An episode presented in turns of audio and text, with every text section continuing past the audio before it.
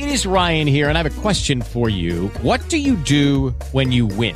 Like, are you a fist pumper? A woohooer, a hand clapper, a high fiver. I kind of like the high five, but if you want to hone in on those winning moves, check out Chumba Casino. At ChumbaCasino.com, choose from hundreds of social casino style games for your chance to redeem serious cash prizes. There are new game releases weekly, plus free daily bonuses. So don't wait. Start having the most fun ever at ChumbaCasino.com. No purchase necessary. Group. Void were prohibited by law. See terms and conditions. 18 plus. Blog Talk Radio.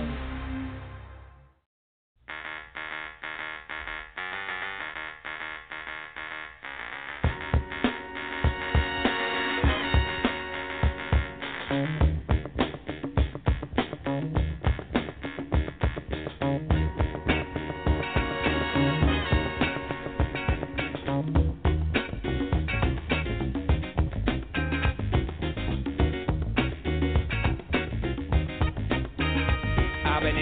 right place, but it must have been the wrong time.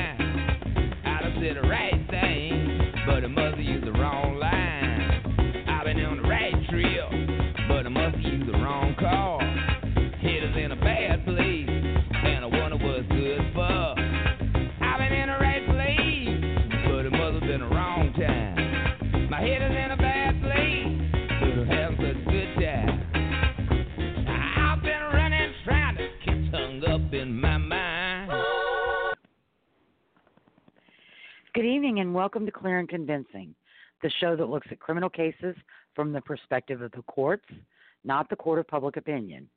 We're Lisa O'Brien, podcasting from New Orleans, Louisiana, and Michael Carnahan from Little Rock, Arkansas, who are both pleased that number six LSU and Arkansas won their respective first games of the season.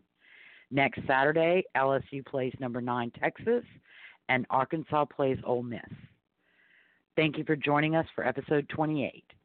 Tonight, Michael and I will talk about the statutes governing DNA testing in the federal system, Arkansas, Louisiana, California, New York, and Texas.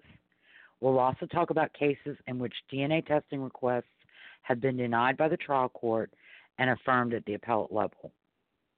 Finally, we'll try to clear up some of the misconceptions held by the public regarding the process for seeking DNA testing and why some defendants in high profile cases are not granted testing in state court. Finally, we'll talk about the civil rights claims filed by state prisoners in federal court in an effort to get DNA testing otherwise denied in state court. As always, this is a live show and calls are welcome.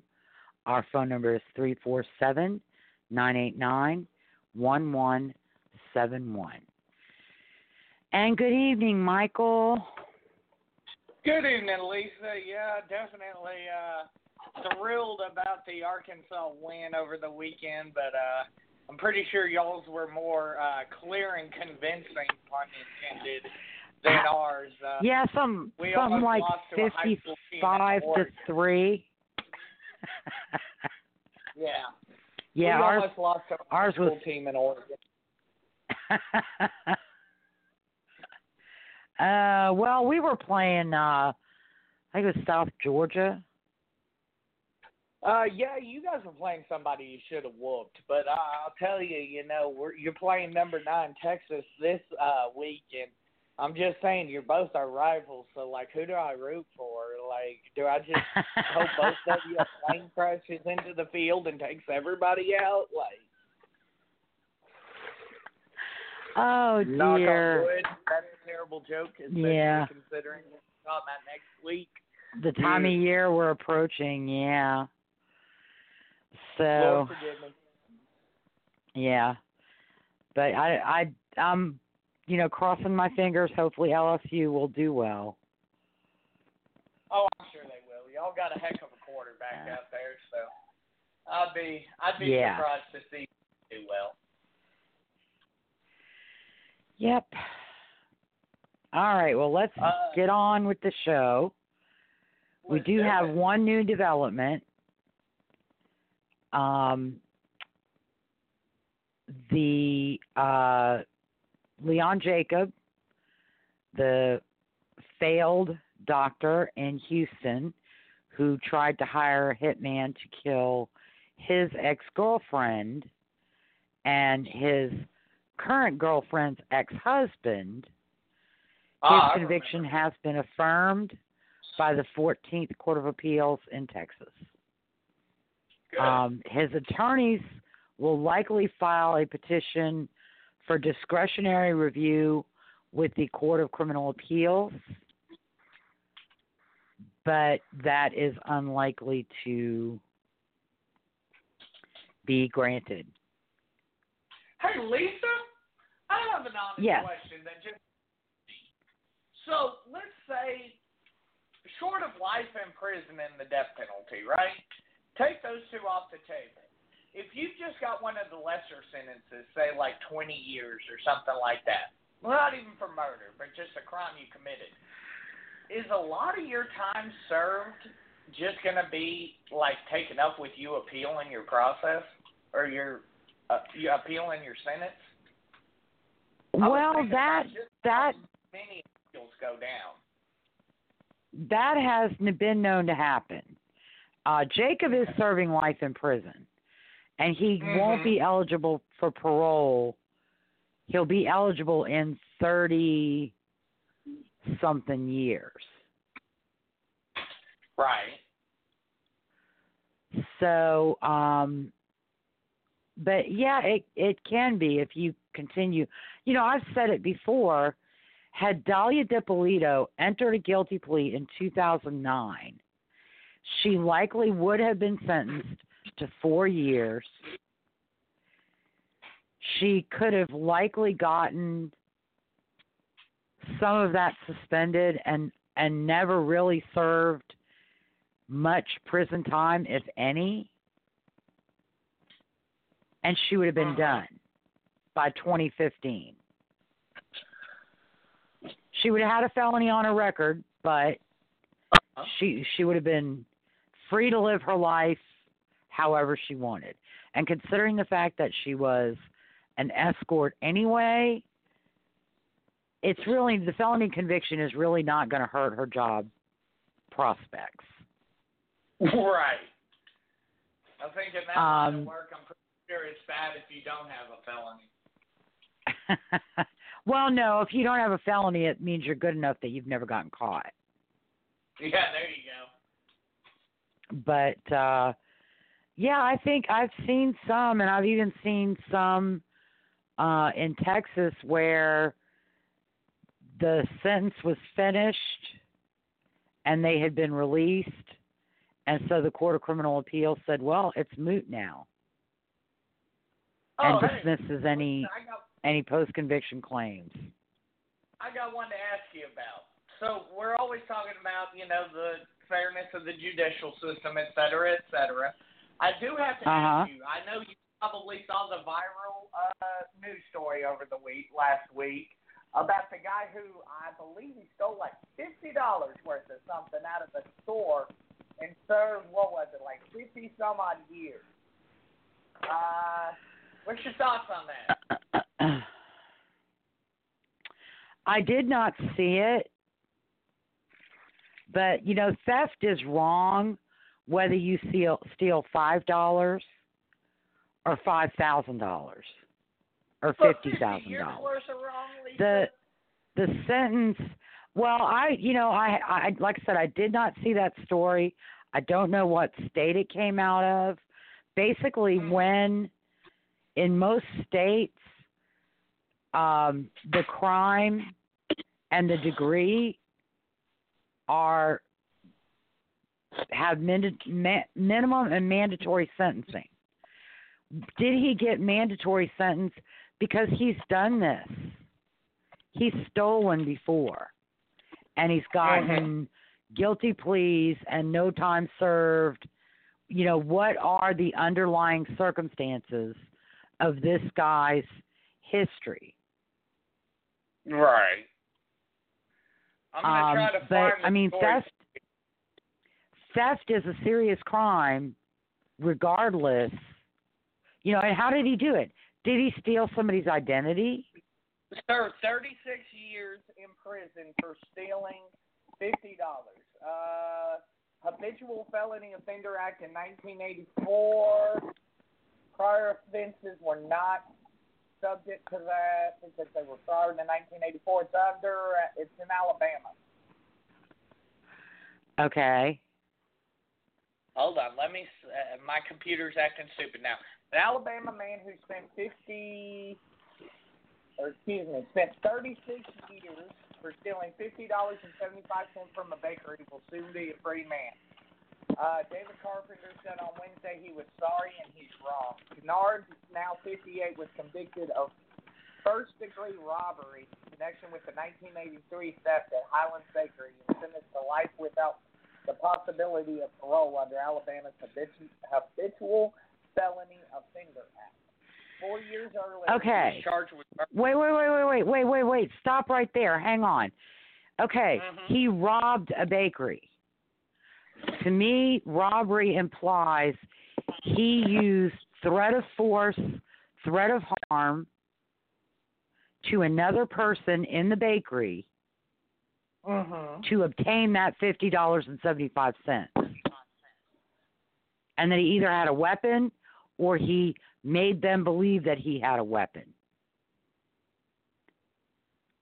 That's robbery. That's not he didn't you know, somebody didn't leave the counter unattended and he grabbed fifty dollars and seventy five cents out the uh the till and walked away. He committed a Right. robbery. There was a victim in that case Right. who was traumatized. I mean, my mother was almost robbed and kidnapped. Mhm. Luckily, she was right outside a, a restaurant where police hung out, and there were marked patrol cars in the parking lot, and one of them noticed her stalling the guy, and the cops came out and intervened and prevented something horrible from happening. Right. Okay? The guy didn't get anything, but he still deserves life in prison because he still traumatized my mother. Even though nothing happened, she was traumatized for years.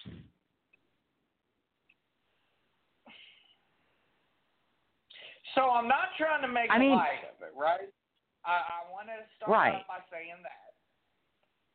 But life in prison, it seems like it should be basically right underneath death penalty, right? So, yet again, is that not reserved for something like murder or something where somebody's physically But uh, again, okay, again, Michael, you're focusing on the the net result to the criminal of Uh-huh. their crime. What makes it a serious crime is that he robbed a person to obtain that $50.75. He either had a weapon, showed him a weapon, threatened him with a weapon, Okay. and said, Give me the money or I kill you.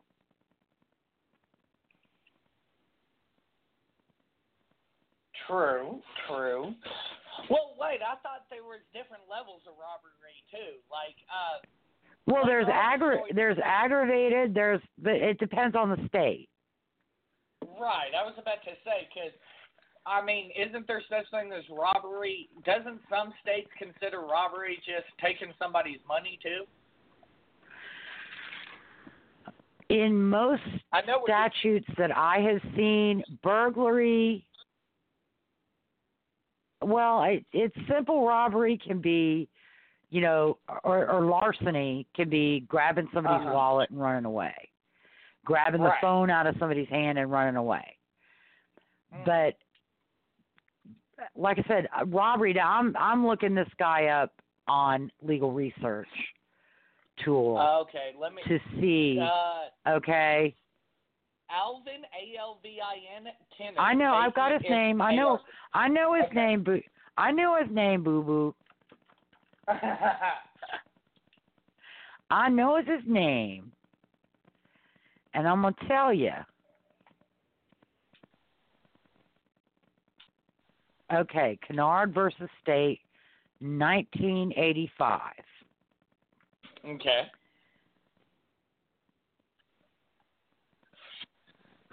Okay. Alvin Kennard, this is the indictment. Alvin Ken- Kennard did, in the course of committing a theft of $50.75 in lawful money of the United States of America, property of Howard Hanna, DBA Highland Bakery, use force against the person of Brazzy Baroy with the intent to co- overcome her physical resistance or physical power of resistance, while the said Alvin Kennard was armed with a deadly weapon, to wit, a knife. Okay. This was a robbery in the hmm. first degree, Class A felony, punishable by imprisonment for life or not more than 99 years or less than 10 years. Okay, so now it makes a little bit more sense. I the way the stories are of course written, it makes it seem like he was only sentenced to that because of the Habitual Offenders Act, which it later goes Correct. on to say that his two habitual offenses were like uh petty petty BS. Like, hey, I just pulled a wallet. Yeah, but again, some dude's car. Habitual Offender Act, he testified and admitted that he'd previously been convicted of three felonies. Hmm. It's oh, okay. So there's different levels of felony, correct? There are different levels of felony, but I mean, you know, it doesn't. And that's the thing. I, I, again, you know, that's the problem with the court of public opinion. They're oh, making it look like this poor little guy was victimized by the system, but the victim in his case was Brazzy Baroy, who had a man with a knife take fifty dollars and seventy five cents from her while she was at work at a bakery. Right, right. And I apologize to you know anybody that may feel the other way about this or what have you. Uh, obviously, you know you, that's why I asked you because I'm sure I knew you would do something like that where you'd educate me on what the hell happened. But you know, it's one of those situations where it said it that apparently he hadn't previously been convicted of a Class A felony, which I assume is like the most badass of badass felonies. I guess and I I'm not sure how Alabama. I'm not sure of the rankings in Alabama, but um, but he Mhm. had three prior felonies. It doesn't matter if they're Right. Class A, Class B, Class C. Felonies are serious crimes, and the crime he committed was a Class A felony. Okay. Basically, he's a bad dude. No matter what, he's a bad dude. And you know, more likely than not, sorry to say it, he's probably not going to be out very long because he's going to commit another crime. You think so? Yeah. And I'm literally asking just because, like, damn, 36 years would probably make me get make me turn my damn life around. I'd be too damn old after 36 years in prison to be trying to commit any crimes. you know, I I just like I said, the net result that you're a poor criminal and you hit a place when there's no money in the cash register and you only get a few bucks, it's still theft, it's still robbery. He traumatized that woman and there were other witnesses in the bakery present at the time this went down who witnessed it mm-hmm. all. And I'm sure they were traumatized to a certain level as well.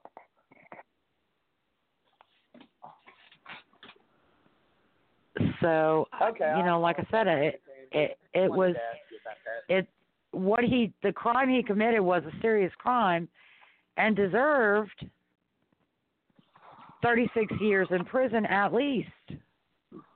Well, and see what you know. We talked about the court of public opinion on that. The court of public opinion on my timeline was saying, you know, this is what's wrong with the uh, justice system. You know, the uh, certain sentences you can get, you know, 20 years for murder in certain sentences, but this dude's gonna get 36 years for freaking stealing fifty dollars and seventy five cents. You know what I'm saying? That's where people Yeah. were going with that. Right. But you know, the reality is, according to this this opinion, Miss Barrow testified that the perpetrator nearest her held a knife on her, slightly cut her Mhm. throat, threatened to kill her, and pushed her to the floor. Damn, he cut her throat too. Slightly cut her throat. Damn. That's crazy. But yeah, for real, like, and it's So- crazy to me how people don't research this stuff and they just go off the story because, I mean, part Uh-huh. of the part of the uh, part of the you know story with this too was people were saying, oh, the poor man was just eighteen and now look, he's like fifty six now, just now getting out of jail, never had a chance in life. Now I see why. Yeah. I I mean, you know, and he got up on the stand, he tried to testify that um uh I guess that he he didn't do it. Mhm. And See uh now it makes he he was found with the knife on him, although he claimed that his accomplice in the robbery gave pulled the knife out and laid it on the seat in the police car, and that he put the knife in his shoe, and that's how he got found with the knife, and that the police uh, mistreated him and abused him at the station. Um, but again, you know that's that's the story. But you know the believe it or not, um, you know there is a an important function served by criminal courts and prison, and it's protecting people from individuals who are going to take weapons and rob them and kill mm-hmm. them, threaten to kill them, traumatize them.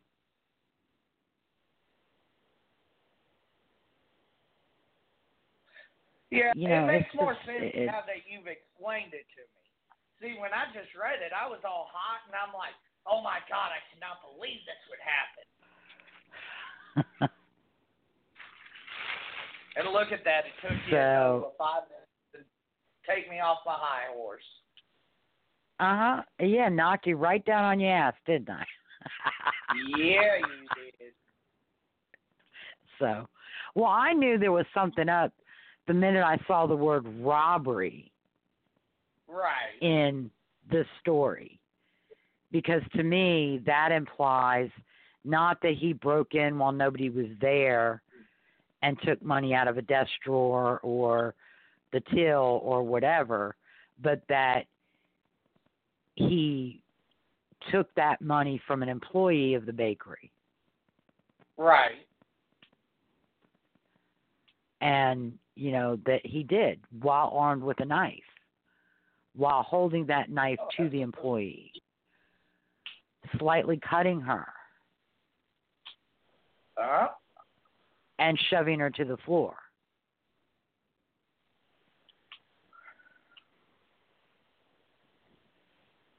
good point. And Lisa wins again. Lisa, I think you're Okay, undefeated uh, in our debate. well no it's it's uh that's a common thing and dna testing similar articles out there about people seeking dna testing post conviction and the articles give the you know give the appearance of quote unquote reasonable doubt um, that there are questions that should be answered that weren't answered at trial um, and that you know that the DNA could definitively answer those questions, but the mean state or the DA is opposing it, is fighting it, is preventing it from happening, just because they don't want to admit that they're wrong, and that could not be farther from the truth.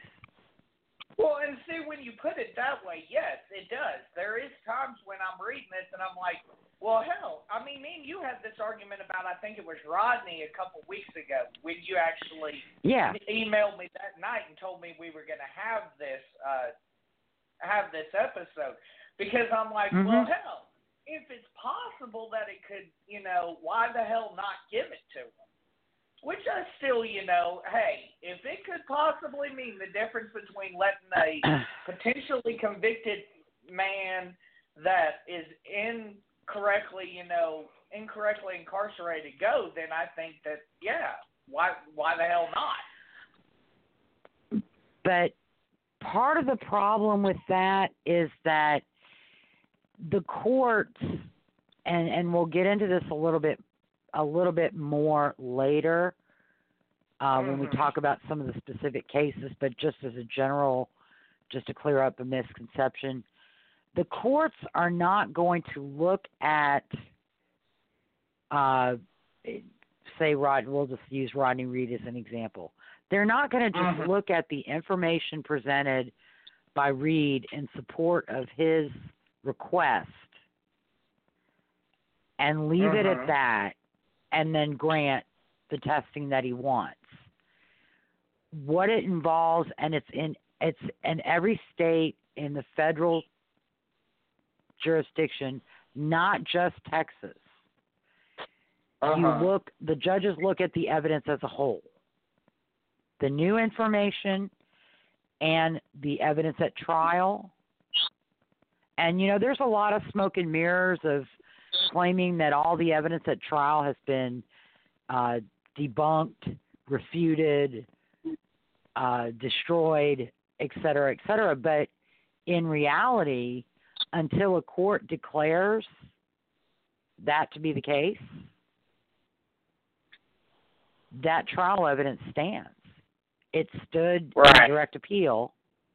It stands in any post conviction claim. So, Lisa, I then have to ask you though: Has there ever been a denial where somebody could reasonably go up to a judge? Let's say I killed Joe Blow down the street, and I said, "Judge, I guarantee you this piece of evidence can acquit me, and it's because, you know, I don't smoke Marlboro cigarettes or whatever. You know, we'll just go with cigarettes or something. I don't know, but." Has there ever been something where they could literally? Is the judge looking at this and saying, "Well, I know it could acquit him, but who cares? I'm going to throw it out." Like people like to paint the picture. Well, let's look at uh, let's look at Larry Swearingen, the DNA testing, which was agreed to outside of Chapter 64 in Mhm. 2017, and the results. One of the things that the Swearingen wanted tested were cigarette butts found on the ground near Melissa's body. The DA knew, and I it may have even been of record that those cigarettes, the hunters who found her body, said those are our cigarettes. Right. But Swearingen wanted them tested, so they tested them. The DNA on those cigarette butts came back to the hunters who found Melissa's body. They were not related to the crime. They did not identify Anthony Shore or some serial killer, known or unknown. They belonged to the people who found Melissa's body because while waiting for police to respond to that scene, the guy They smoked. up. They lit up some smokes. Yeah. Um, uh, so you know, smoking, yeah, but but you know, if the if you're if you're talking about a cigarette butt that could have been there for days, a cigarette butt that could have been tossed ten minutes before you and the victim got to the scene, it's going to depend. So then, no. Basically, what I'm asking is, did the okay, victim say, did the victim smoke? Did the victim smoke that Right. brand? And there are I have seen cases where defendants tried to do that. They let's say I don't smoke or I don't smoke that brand and then the DNA comes back to the victim. Let's go OJ for example. Then OJ, all the blood evidence was there. Let's say OJ. Let's say part of the blood that they found didn't belong to OJ. we'll say that part of the blood belonged to some unknown person. If OJ went to the trial judge and said, "Hey, trial judge, I want this You're you're also okay. Wait, wait, wait. Call, hold, hold off, hold off. You're also confusing two two separate things. What you do at trial, and you know, if there's, especially in this day and age, if there's evidence that's been collected and the state hasn't tested it, and you have a DNA expert of your own, then you request the state test it, and you request samples for your expert to test. That was Maybe done in Rodney Reed's case with the beer cans. Okay, Maybe that's at trial, but once you've been convicted, now had OJ been convicted uh-huh. and then wanted to get, but see OJ again, whether or not you get DNA case testing depends upon the strength of the case already against you at trial. Well, and maybe that's maybe I'm doing a crappy example of a crappy job of giving examples. But basically, what I'm asking is, has a judge ever given a given a no go to testing any DNA that could potentially, and we're talking a good 75 to 90 percent chance, get somebody acquitted? Well, I mean, yeah, that happens because basically the re- uh, in exculpatory results on that DNA testing would not change the outcome of the case. But we're going to get into that. Okay. You're you're you're putting the cart a little bit ahead of the horse. Okay, my bad. Okay? All right. I'm gonna have a So let's start- I know, I know. Let's start. Um, the first comment, general comment that I can make is that all of these statutes, whether it's a southern state, a death penalty state, or a progressive state like California and New York, most of these Mhm. these statutes are remarkably similar. Mm-hmm. Which There I mean, may we see be- remarkably similar stuff from state to state. Period, except you know, Right. death stuff. Correct. Um, some states break it into multiple pieces, Mm-hmm. and some states handle it in one huge piece. Um, so the Okay. first, and we're going to go with the federal system as well, uh, because there's something uh, very important about the federal system. Um, in the federal system, post conviction DNA testing is governed by 18 USC Section 3600, and this was referred to as the Innocence Protection Act of 2004. It was uh, became effective in October of 2004, and it has been amended and changed um, slightly in 2016, but not too substantive, just some minor um, minor style and and language changes. Um, Okay. It governs anyone convicted of a federal offense can request file a written motion requested requesting post conviction DNA testing, and the testing will be ordered by the court or shall be ordered by the court if the court finds all of the following apply. And this is another factor in in post conviction DNA testing. You have to have yes to a series of questions. If you have a single question and the answer is no, then you're not entitled to DNA testing. Okay. So, in the federal system, the first requirement is that the applicant assert under penalty of perjury that he or she is actually innocent of either the federal offense that they've been convicted of and sentenced to imprisonment or death for, or another federal or state offense that was used in sentencing. If they are applying for DNA testing to uh, to mitigate a, a sentence a, a prior conviction used in sentencing, they have to show that there is no adequate remedy under state law to permit DNA testing of the evidence in that case, or to the extent available that they've exhausted all remedies available under state law if it's a state case requesting DNA testing. Um, they also have to show that the evidence to be tested was secured in relation to the investigation or prosecution of the federal or state offense,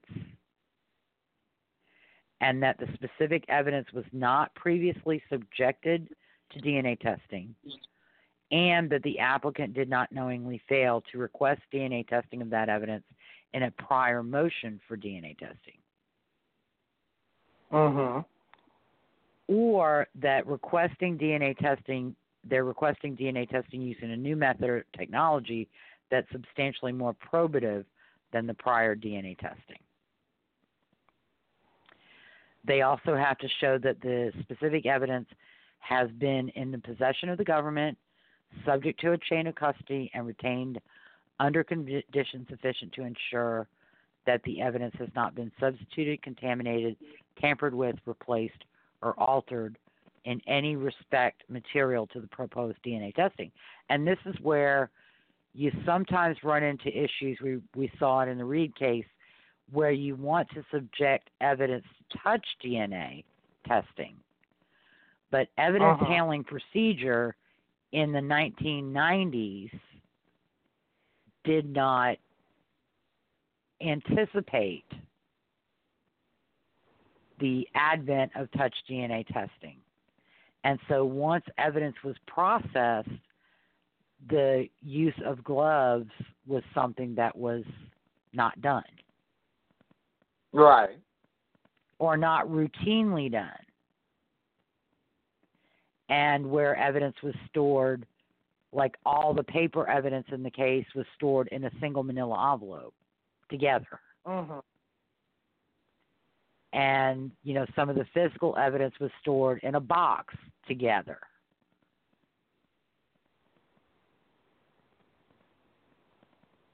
And where it had been handled by the jurors, by the attorneys, by the court clerk, by the court reporter, and nobody wore gloves.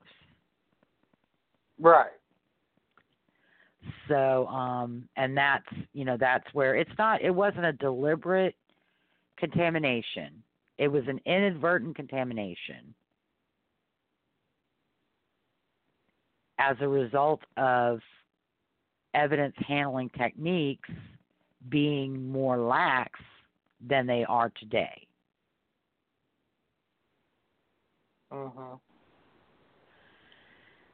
And then the next the next uh, hurdle is that the proposed DNA testing is re- reasonable in scope, uses scientifically sound methods, and is consistent with accepted forensic practices. So that if you have, like Kathleen Zellner requesting the burned bones being subjected to this uh, testing by uh, somebody who used this method to identify 911 victims but it's not a method that's widely used. It's not one that's been subjected to quality and and uh, quality control, so to speak. It hasn't been verified. You know, it's being it's been used and successfully identified burned remains, but using it in a court of law to either overturn or affirm a conviction is a different standard. Okay. And then the next thing is that the applicant identifies a theory of defense that is not inconsistent with an affirmative defense presented at trial, or would establish the actual innocence of the applicant of the federal or state offense referenced in the applicant's assertion under paragraph 1. Now, a defense say in at trial you claim self-defense. So you admit that you caused the victim's death, but you say that you were defending your own, you were defending your life. Right. Well, now coming forward and saying I want DNA testing because I didn't kill him, I'm actually innocent, is not gonna is is inconsistent with the defense of self defense. Yeah. Makes no damn sense. So, and then seven is that the uh, identity was an issue at trial. Most courts, even in a case where there's self defense claim, will pretty much allow. Most judges will say, okay, well, I'll I'll just go ahead and say, yeah, it was an issue at trial, even if it wasn't. Um, and that the proposed DNA testing would produce or may produce new material evidence that would support the theory of defense or raise a reasonable prop- probability that the applicant did not commit the defense, commit the offense. Um, the applicant's also required to certify that they'll provide a DNA sample for purposes of comparison. And I've seen in two cases, uh, Echols Baldwin and Ms. Kelly, there was a delay between their request and the court ordering DNA testing and any of them providing any reference samples. And Rodney Reed, he they had agreed testing in January, but he didn't provide a reference sample until July. So there was like a six month month delay. So um and then that the motions made in a timely fashion subject to following conditions. And this one I'm not going to go into the the the timing portions of the statutes, uh, but in some statutes, if your conviction is after this act came into effect, then you have 36 months from when your conviction becomes final to request DNA testing. If it was Okay. prior to 2004, you have 60 months. You had 60 months from the enactment of the Justice for All Act, and we saw uh, Jeffrey MacDonald tried to get uh, additional DNA testing when the DNA testing that he got was inconclusive, and he wanted more evidence DNA tested, and he tried to file under this, and he was like five years out of out of out of uh the statute because he filed this became uh this became this was 2004 and he didn't file his request under the Innocence Protection Act until 2011. Uh-huh. So, um, all right. So that's pretty much that. Those are the requirements. And like I said, you have to ha- you have to have a yes to each of these questions. And um, if if a court finds a no, and you know there's a problem if you're wanting to test, um, you know, in, in Echols Baldwin and Miss Kelly, who also their DNA testing was actually outside the statute. Okay. It was not. It, it was it was agreed to by the prosecutor and or the the attorney general and Echols Baldwin and Misskelley's attorneys outside of the Arkansas statute. Okay. So um, we have a federal case, United States versus Fields, where uh, Fields was convicted of murder in a jury trial in federal district court and sentenced to death. He uh, had committed some carjacking, and Um, the evidence against him, he represented himself at trial, and his defense was that someone else killed the victim, not him. And um, so he was convicted, and his conviction was upheld on direct appeal. He filed a federal habeas petition. He later sought, um, this was part of his, he sought DNA testing. He also um, actually filed an ineffective assistance of counsel claim against himself. Okay. um, which was kind of funny when I read it. Um, I'm trying to get to the the DNA testing portion of the opinion. Um, I think he had, you know, he had like standby, um, uh, you know, standby advisory counsel. Right. but uh he represented himself and so on you know whatever he did he can't he can't he can't claim he's ineffective because he made the choice to represent yourself you know Right. um and i'm trying to find where he requested dna testing and what he requested dna on um because this is the like i said this is the federal habeas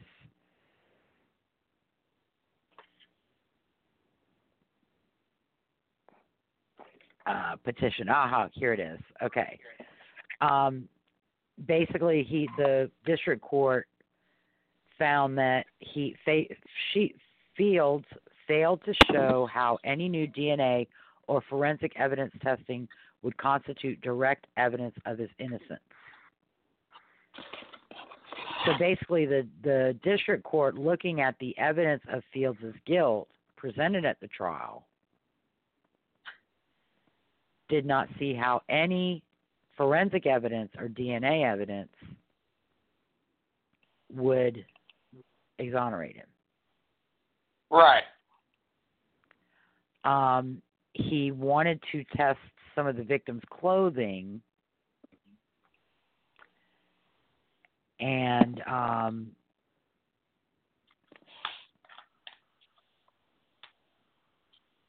there had been some DNA testing done at the time of his trial, or you know, prior leading up to prior to his trial.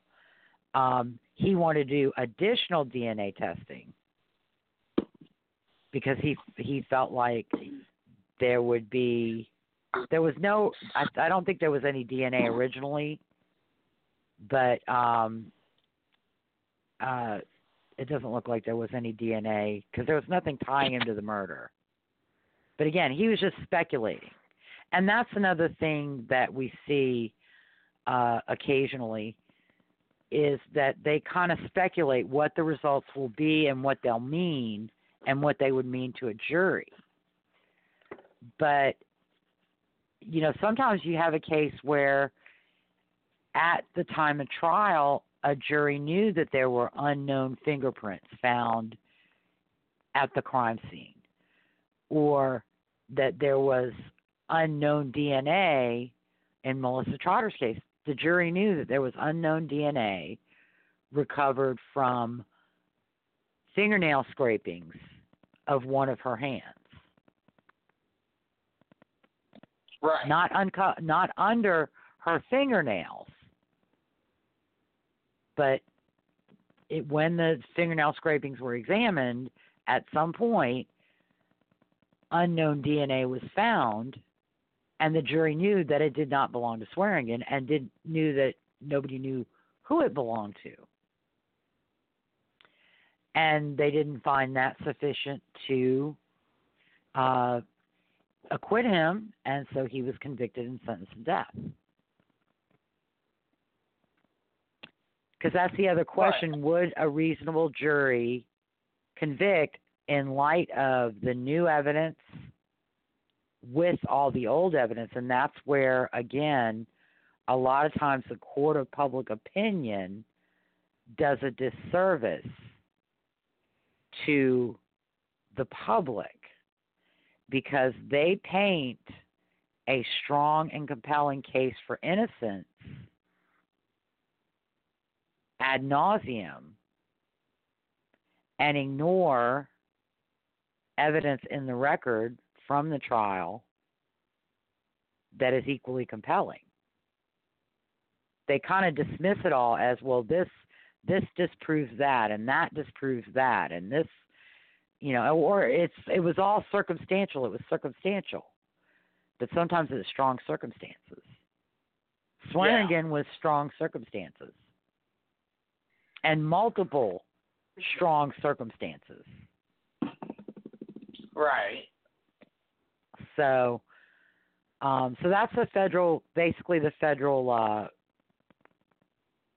the federal system and a lot of states including Arkansas modeled their either modeled their statutes after the federal system. Arkansas actually had a statute prior to the federal statute, but they apparently revised their statute or amended their statute to model the federal statute.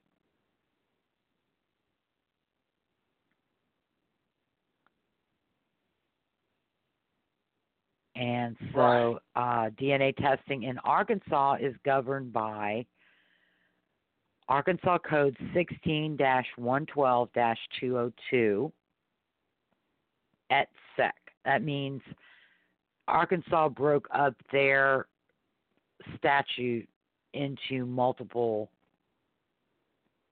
interrelated statutes. So 202 covers the form of the motion, and this is what you have to put into the motion in order to be uh, in order to get DNA testing.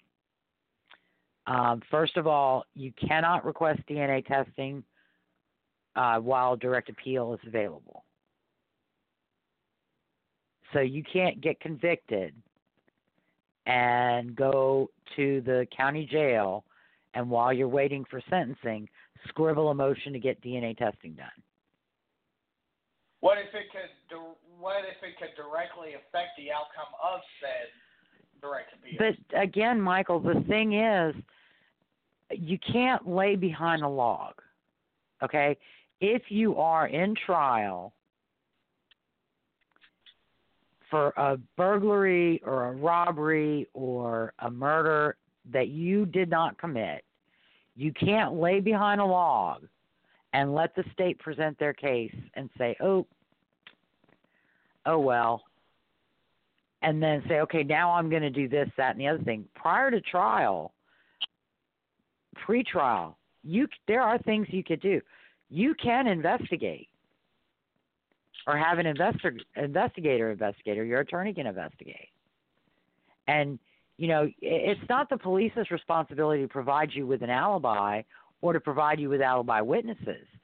If witnesses that they speak to say they they were with you or you have an alibi, they are required by Brady to turn that over to your attorneys. But you need to be providing that information to your attorneys. right.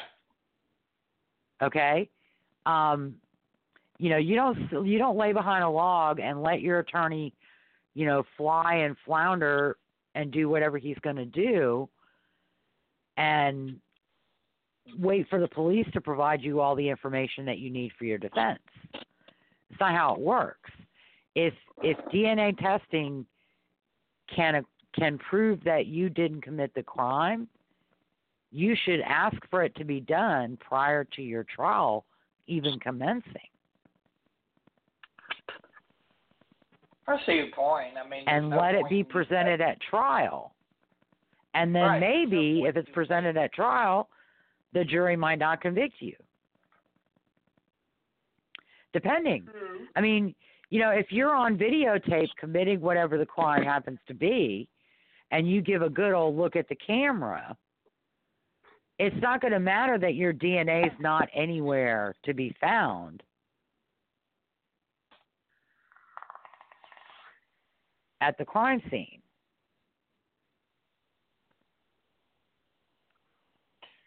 Well, and that, I think that's something. but what if it's a situation where, oh shit, I forgot to tell my attorney about this? I hate to say that, you know, in something that important, it would slip somebody's mind, but you know.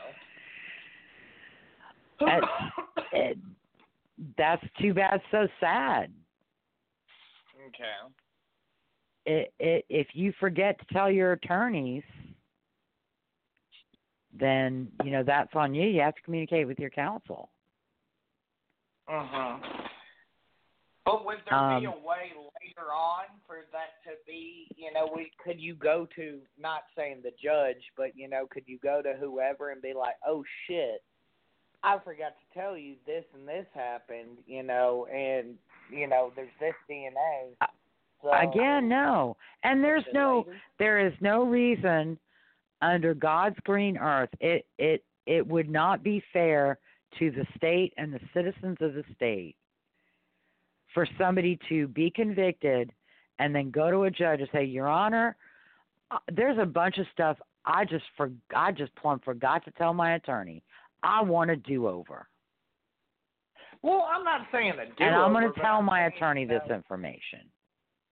No, reasonably, reasonably, if you but that were is like, hey, But no, because it's not reasonable for a person not to communicate with their counsel, how and I would it's it's would it's not reasonable, Huh? I would agree. I would agree to a certain extent, but what if it is that one thing that you know? Hey, this is going to prove. If I it forgot was- to mention this, but this right here is going to prove it. No, if you forgot to mention it, it couldn't have been that important, and it can't be that definitive or that conclusive, because otherwise you wouldn't have forgotten to tell your attorney. True. True. Good point. Well played. um you know i mean it but again it's like it, that's uh, the, the fault's on you Yeah. It it's not on the state it's not on the prosecutor it's not on the police. It's not even on your attorney. Mhm. although i've seen people say my attorney never asked me about this so i never told him. And i've seen the courts say well you must not have thought it was important or you would have told him without being asked Hmm. you know i mean that's just um i've seen it i mean i've seen i have seen in echols baldwin misskelley um the attorneys for baldwin actually alleged a brady violation related to the lake knife that the West Memphis PD did not provide Baldwin's attorneys with information from Sammy Dwyer that the knife had been in the lake six months before the murders. That was their conclusory allegation in their pleadings. That was the story they were telling in their media articles. But when we get down to the hearings and little Sammy Dwyer testifies, it turns out the late, late knife came to be in the lake because Baldwin's mother, either Baldwin's mother threw it in there in front of Baldwin, which really pissed him off, or Baldwin accidentally dropped it in there, or Baldwin got mad at his mother and threw it in the lake because she was bitching about his knife collection. Right. Each and every one of those things makes it not a Brady violation. Because that was information equally available to Baldwin that he should have told his attorneys. Right. But to this day, I still see supporters saying, and they didn't tell Baldwin's attorneys about the lake knife being in the lake. It's like they tell a part of the story, they don't tell the whole story. right. So, um, but no, I mean, if it's something you knew, you should have told your attorneys. And if you didn't tell them, it must not have been, you must not have attached that much importance to it.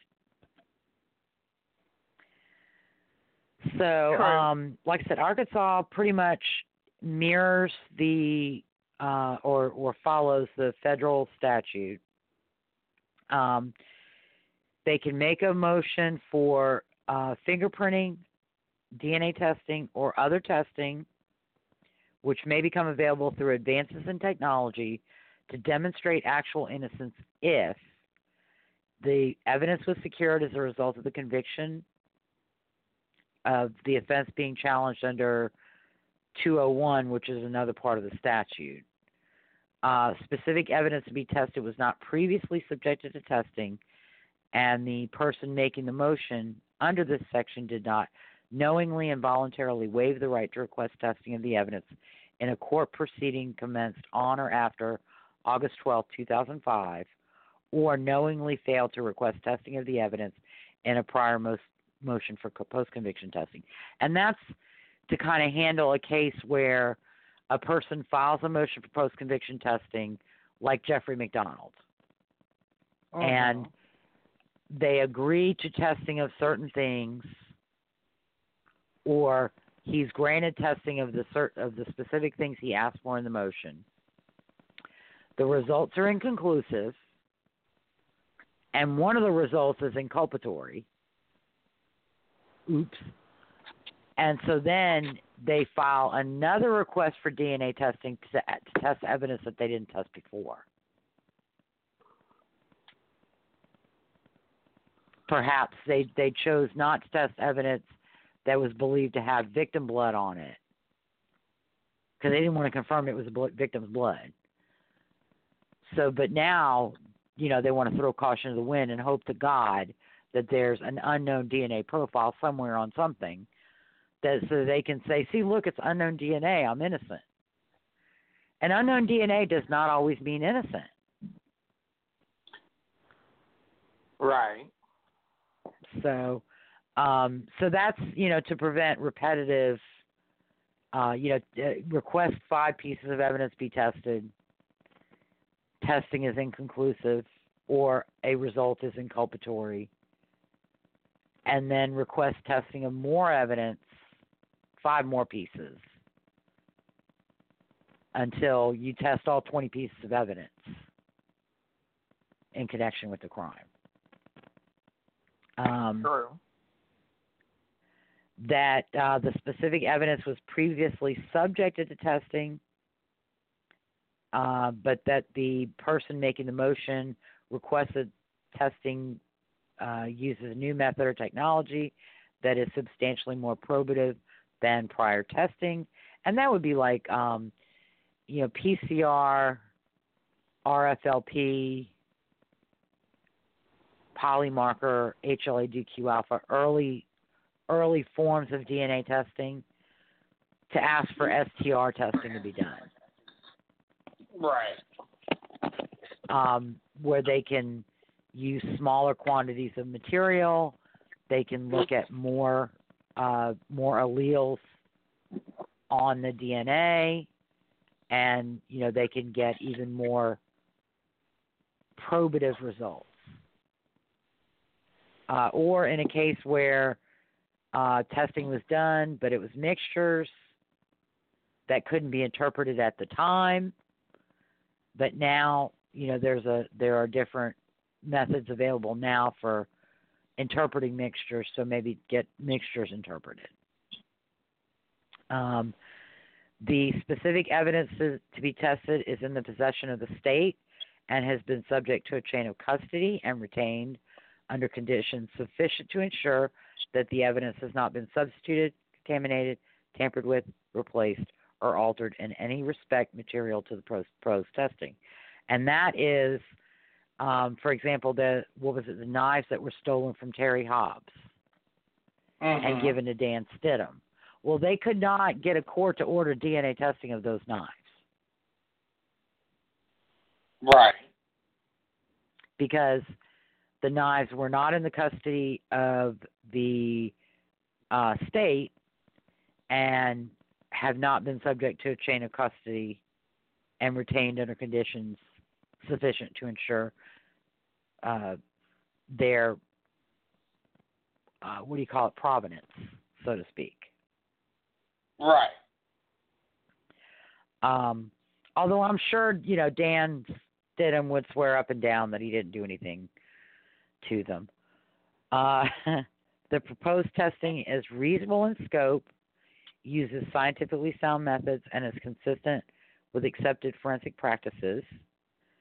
Um, and also the same thing, you can't if you if you claim self defense at trial in a murder case, you can't now come back and say I didn't kill the person, I wasn't there, and you know my absence of my DNA at the scene will prove it. Right. Um, and same of established actual innocence, and the identity of perpetrator was at issue.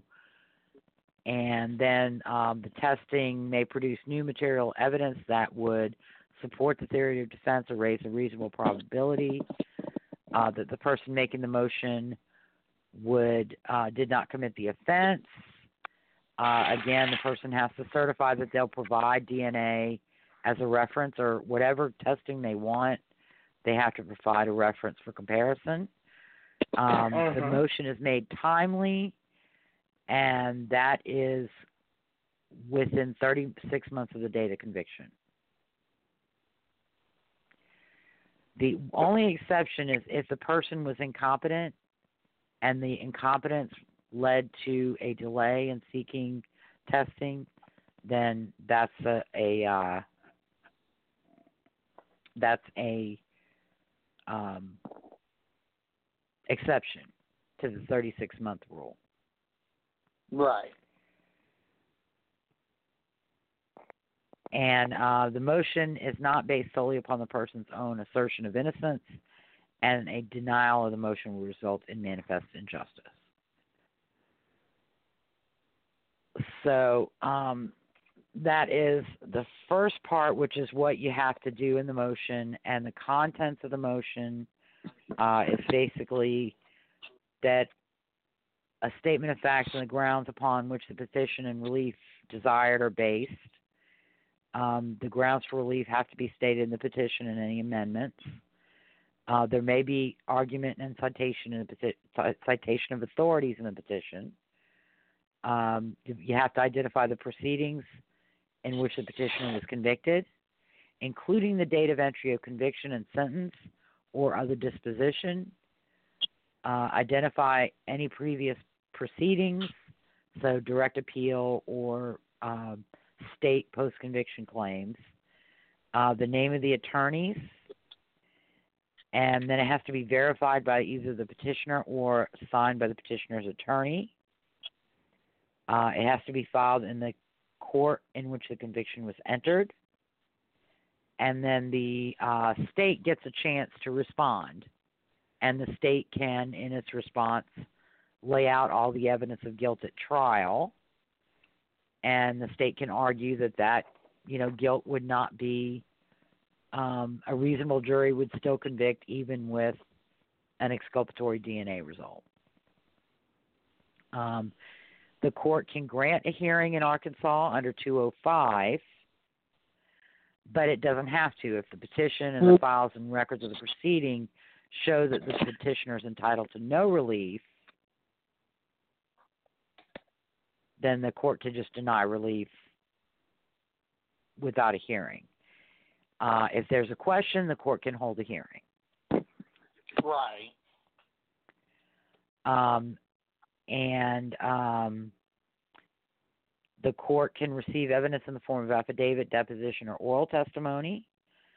And then also 205 provides that a second or successive petition for same or similar relief on behalf of the same petitioner may summarily be denied if any of the issues have previously been decided by the Court of Appeals or Supreme Court in the same case. And then Mhm. 206 provides for an appeal to the um, appellate court or the state supreme court, either a, an attorney, uh, the the petitioner can appeal if testing's denied, and the prosecutor or attorney general can appeal if the petition is granted. Okay. And then uh, Arkansas also uh, has 208, which governs testing procedures. Uh, basically, the testing is generally done at the state crime laboratory. However, uh, testing can be ordered at another qualified laboratory as long as that laboratory is accredited by ASCLD or National Forensic Technology Forensic Science Technology Center. And then there's also uh, costs of testing are also addressed in 208. Right. But uh, I'm not going to go. I'm not going to go into all that. And then we have uh, the case of Martin, uh, Gary Martin versus State of Arkansas. Uh, Mr. Martin was represented by Bryce Benjet of the Innocence Project. He was convicted of first degree murder for the killing of Kimberly Burris and sentenced to life imprisonment. His conviction was affirmed on direct appeal, and in 2016, he requested a uh, filed a DNA testing request under 201, and that was denied by the trial court, and he appealed. Um, Uh-huh. The basic ground, the first was uh, presumption against timeliness. uh, basically he waited too long after his conviction to file the request for DNA testing.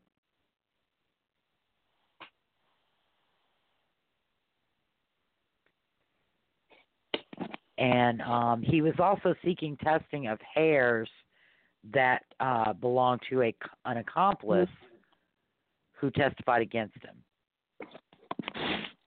Right. So basically, he thought if, uh, or basically, Mr. Benjet believed that if the hair did not belong to the accomplice, then all the accomplice's testimony goes out the window, and my client is actually innocent. Mhm. So, um, but they basically found that it, the request was not timely. Um, and I guess uh, because his conviction was was uh, became final in 2001, and he didn't request DNA testing for like 15 years. Mhm. So he should have requested testing as soon as the DNA statute went into effect. Um,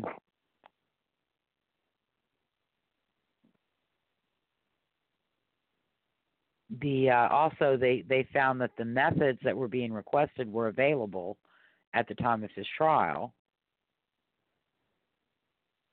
and um,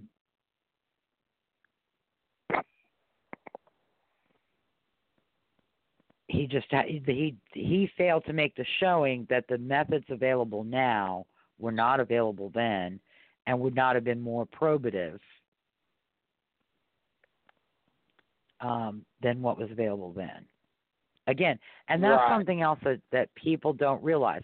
The burden of proof is not on the state to rebut an entitlement to DNA testing. The burden of proof is on the defendant seeking the testing to prove his entitlement.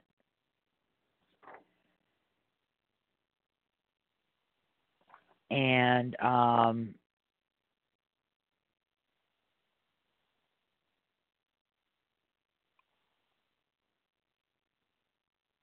so uh, the case was actually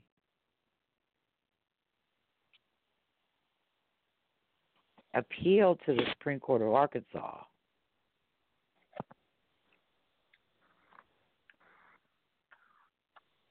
Mhm. And let's see. He filed a writ of error coram nobis. But it looks like um, the appeal to the Supreme Court was not related to the DNA testing. Mhm.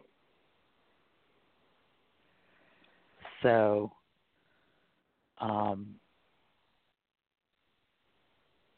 and I think the the position that they took in the coram nobis is, was that they were trying to get DNA testing of the hair because of problems with the trial testimony about the hair.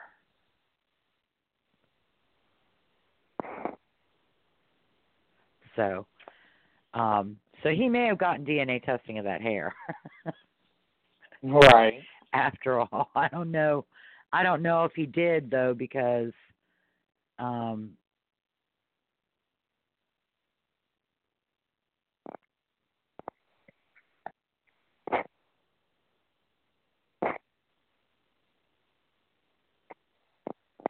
Because so um yeah, I I think he it was it was it was um it was uh returned to the the trial court and I didn't see any other opinions since then. So um they may have gotten the DNA testing and it turned out to be the hair turned out to belong to the accomplice who testified against him. And so um that was the end cuz Innocence Project when it's when DNA testing tends to uh corroborate guilt or inculpate their client, they tend to slink away without reporting that that actually happened. Mhm. All right. So we're going to go to Louisiana now. Um, and we're a little different. Our DNA testing statute is actually looks like it is in a bit of flux right now. It's uh, Code of Criminal Procedure Article 926.1 and uh, there's a there's a note. This section is likely affected by new legislation, although the new codification has not yet been released. The likely impact of the new legislation is reflected below. So at the end of this long article is a bunch of things that may be changing uh, about the state of Louisiana because we have to be different. Um, Uh. It's pretty much similar. It's it's you know again you have to answer yes to the questions. Um, in Louisiana, the request can be made uh, prior to August thirty first, twenty nineteen.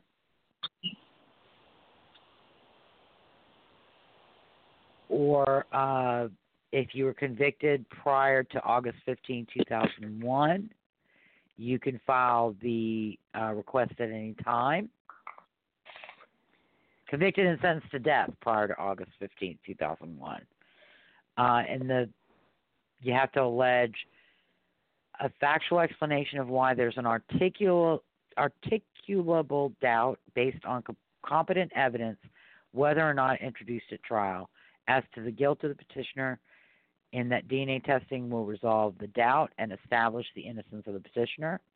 The factual circumstances establishing the timeliness of the application, identify identification of particular evidence for which DNA testing is sought, that the applicant is factually innocent of the crime, uh, and it has to be an affidavit signed by the petitioner under penalty of perjury. Um, the court shall dismiss any application filed pursuant to this article unless it finds all of the following that there's an articulable doubt and a reasonable likelihood that the requested DNA testing will resolve the doubt and establish the innocence of the petitioner. Uh, in Mhm. making the finding, the court shall evaluate and consider the evidentiary importance of the DNA sample to be tested. Uh, that could be, you know, if it's a beer can found at the scene, but it appears like it was there for weeks before the murder even occurred, uh, it's probably not going to have a lot of evidentiary importance because it likely isn't related to the murder. Um, right. They have to find that the application was timely filed, that the evidence is, is available and in a conti- condition that will permit DNA testing. Um, and an interesting, an interesting thing we were talking about Arkansas. Uh, at one point in Arkansas, Echols attorneys were seeking DNA testing on stomach contents from the boys Right. without ever making a showing that the stomach contents were actually collected and maintained and preserved. Uh huh. Um, relief shall not be granted when the court finds that there's a substantial question as to the integrity of the evidence to be tested. So if the petitioner's mama brought a bloody knife to the police and they didn't think that it was exactly kosher, they put it in an evidence bag and they took it from her. Um, you know,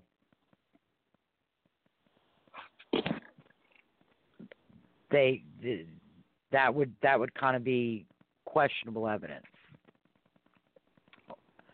Right. or uh so uh and the relief shall not be granted solely because there is evidence currently available for DNA testing, but the testing was not available or was not done at the time of the conviction. And that's something I hear all the time. The evidence is there. Why won't the state test it? If the crime were investigated today, the evidence would be tested. Well, there's a conviction. And that conviction has been affirmed on direct appeal. The crime is not being investigated, and in fact, all doubt has been resolved against the petitioner. Right. Um, you're not going into this as an innocent person requesting testing. You're going into this convicted with the burden of proof to prove entitlement to testing and to prove that no reasonable jury having this evidence would have convicted you in the first place. Mhm.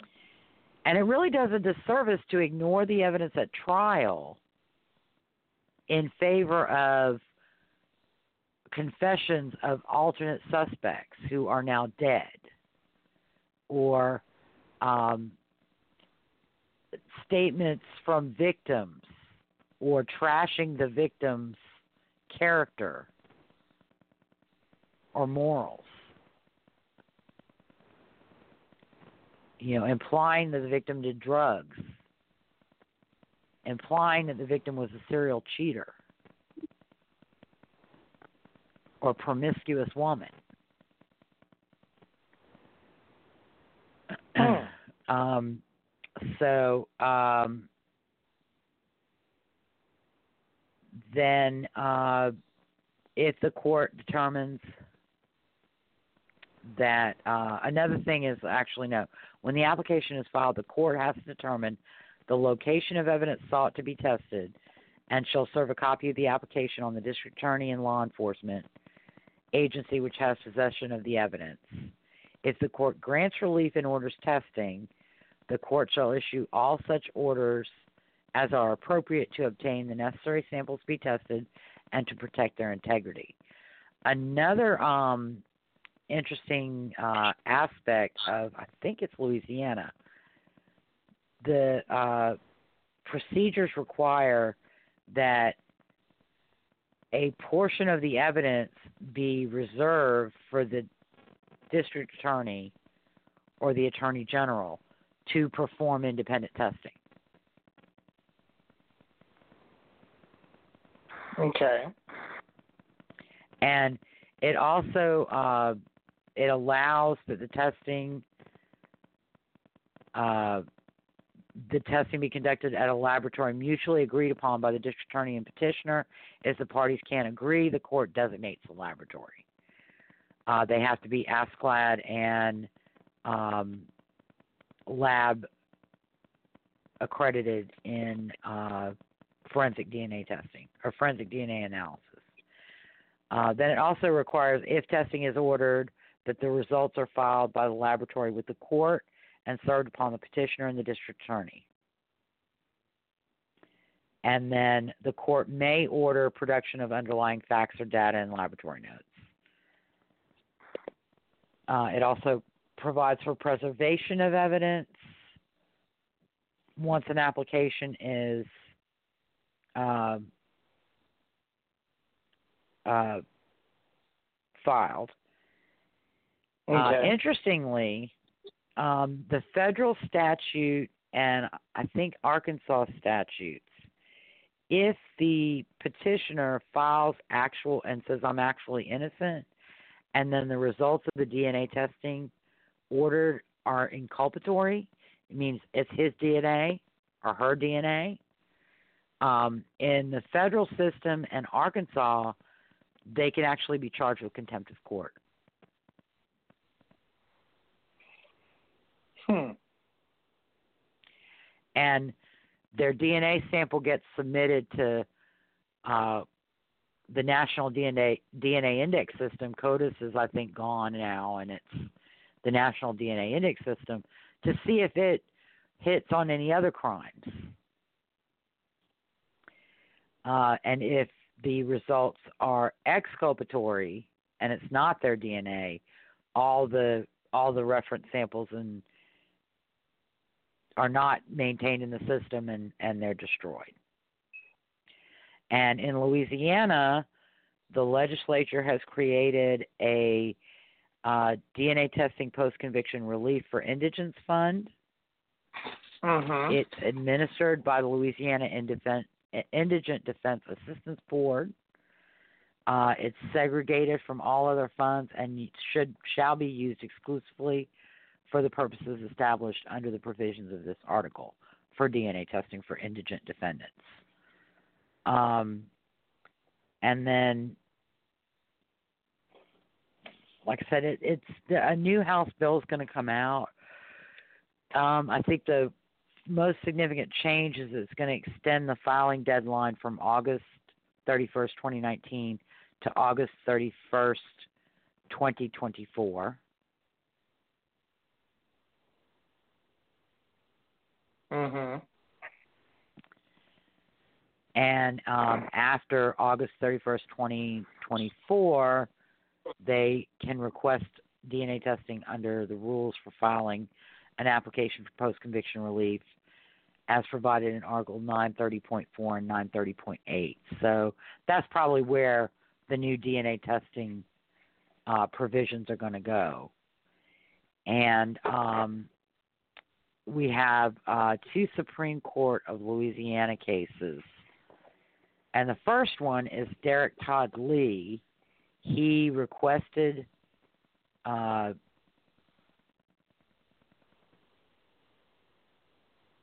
he filed post for post conviction relief. It looks like he was doing this pro se, and he requested DNA testing, even though his conviction uh, was based on DNA testing, but he was challenging the reliability of the DNA evidence used against him and challenged the methodologies employed by the state's forensics analysts um, seeking an independent review of the DNA evidence used at his trial. Um, and basically, the Louisiana Supreme Court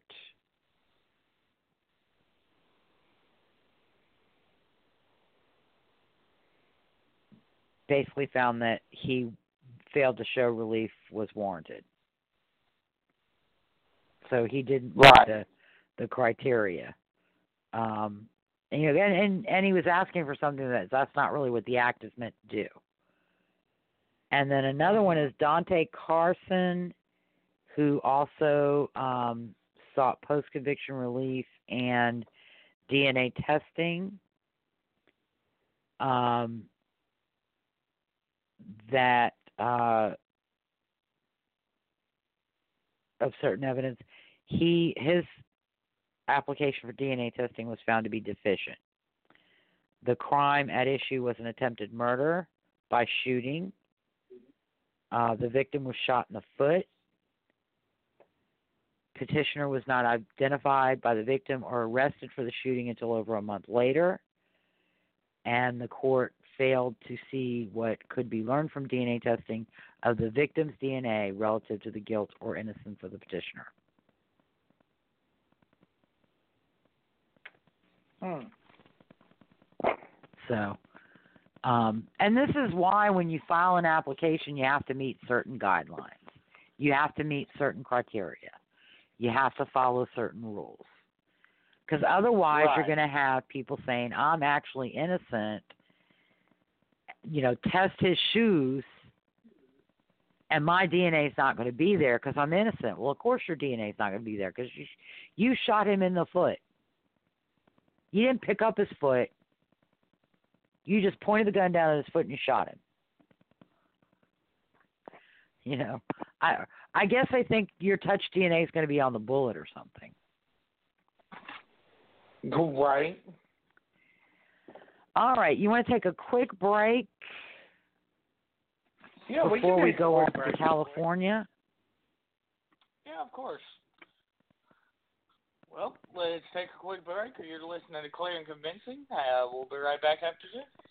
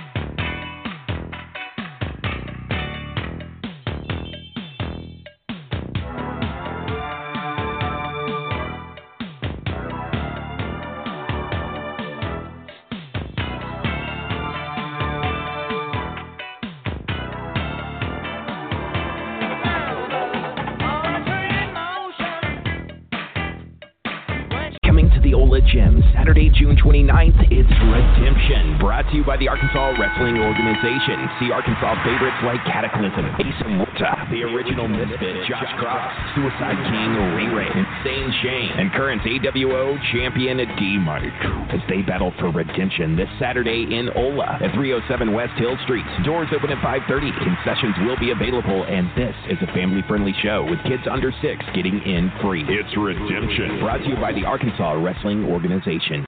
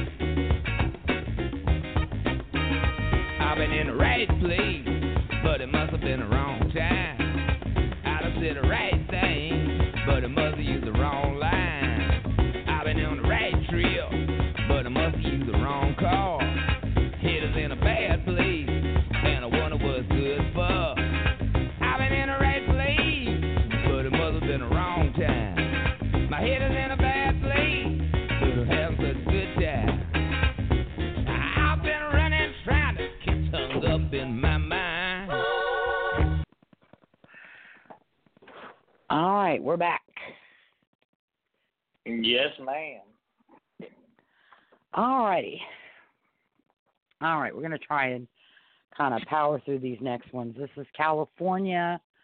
Uh, basically, all the same requirements as the other uh, statutes, except the California statute does not provide for a right of to the appointment of counsel in a post-conviction collateral proceeding or set a precedent for any such right in any context other than representation representation being provided to an indigent convicted person for the limited purpose of filing and litigating a motion for DNA testing.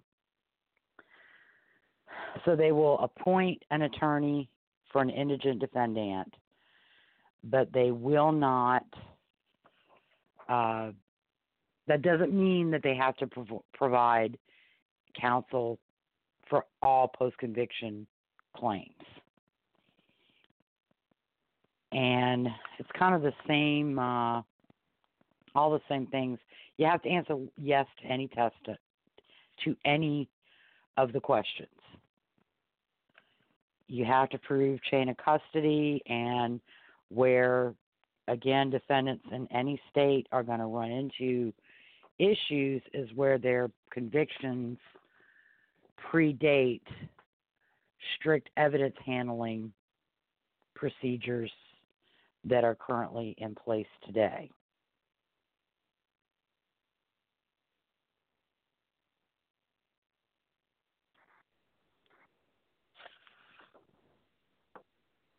So,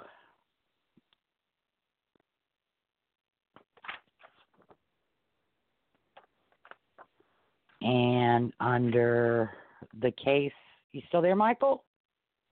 Yes, ma'am. I'm still here. I just Okay. heard you say you wanted to power through it, so I was letting you go.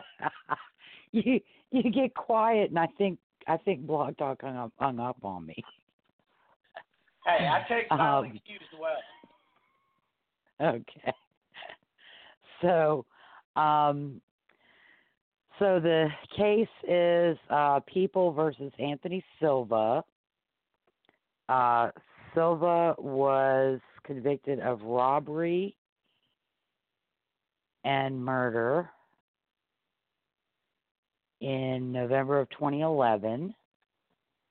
Um, or maybe it was just robbery. No, yeah, two counts of attempted murder. Um, and he his conviction was affirmed on direct appeal. The request for DNA testing was made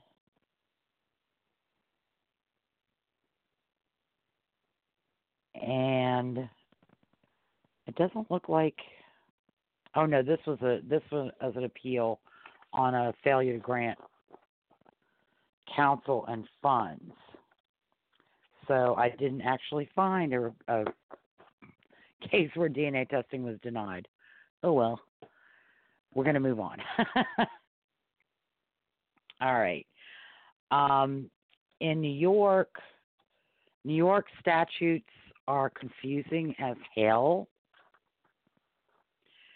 Um, oh, and that's governed by, by the way, California is, uh, hang on a second. California is uh, California Penal Section 1405 governs DNA testing.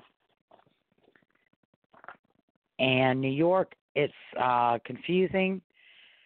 It's governed by New York CPL Law 440.30 and it's actually under a motion to vacate judgment and set aside sentence procedure. And this is uh, where the defendant's motion requests forensic DNA test on specified evidence. Mhm. They again have to show that the evidence was secured in connection with the trial. Uh, the court shall grant the application upon its determination that if a DNA test had been conducted on such evidence and if the results have been admitted in the trial, resulting in the judgment, there exists a reasonable probability that the verdict would have been more favorable to the defendant. Uh, it also allows for DNA testing where uh, the defendant has pled guilty of a homicide or another felony offense.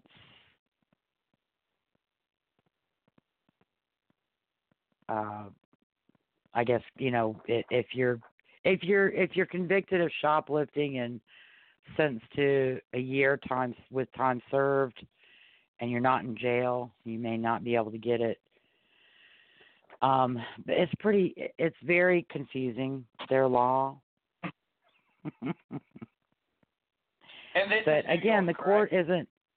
Yeah, the court is not going to take just what the petitioner says and say, okay, yeah, you know, exculpatory DNA results would result in acquittal, so I'm going to grant the testing. They're going to take all of the um, all the evidence at trial, as well as the new evidence being offered. Right. So um, that's basically, and the case we have is uh, Samuel Washpond versus New York Uh-huh. State District Attorney of Kings County. Um, he Samuel was convicted of rape in the first degree on August 23rd, 1985, based on a complaint filed by his cousin. Um, the uh, defendant was convicted. He filed motions to vacate in December of 1986, 88, and 90 of ineffective uh, assistance of counsel and prosecutorial misrepresentations. Uh, he also filed several petitions in federal court for writs of habeas corpus. Um, the defendant is requesting new discovery basically at a post conviction juncture. And under New York law, discovery in criminal proceedings is entirely governed by statute. Right. Um, so, you know, basically he's uh, he also waited too long because their stat New York statute was enacted in 1994. Okay. So, uh,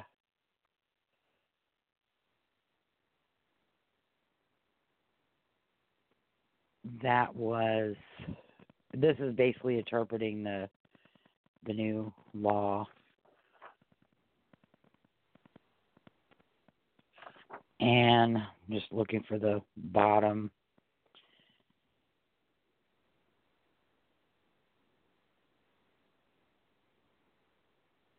So he he had to go back and, and demonstrate that the evidence he wanted to test was still in existence, and Okay. that there's sufficient material to conduct testing. And if he does that, then he could renew his motion, but he was going to have to renew his motion, and his discovery request was denied. Okay. All right.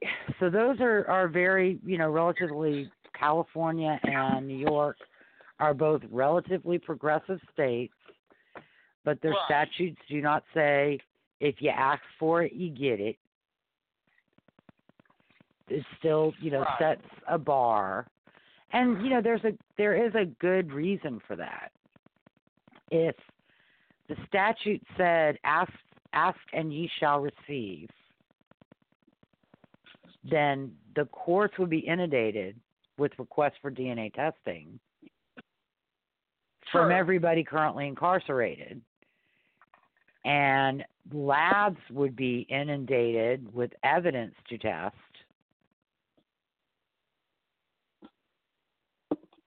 And in states where, you know, the primary tester is the state crime lab or county crime lab, then you know they would have nothing but post conviction DNA testing to do, Uh-huh. and there would be no time to do DNA testing on current unsolved crimes. Good point. And is a lot of So, these um, stat- a lot of these statutes are they, you know, what has to do with basically caseload management?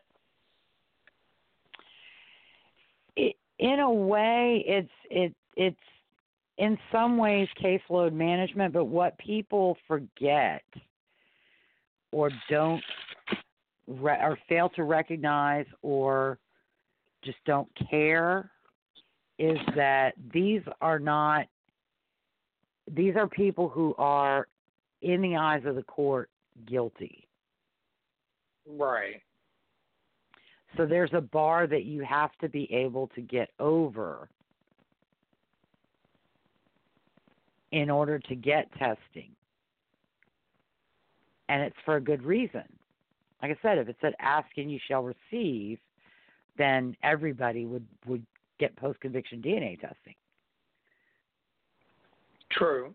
And there there would be a potential to game the system and you get you know, and you have people who would test two pieces of evidence and if it's inculpatory, ask to test two more pieces, and so on and so on.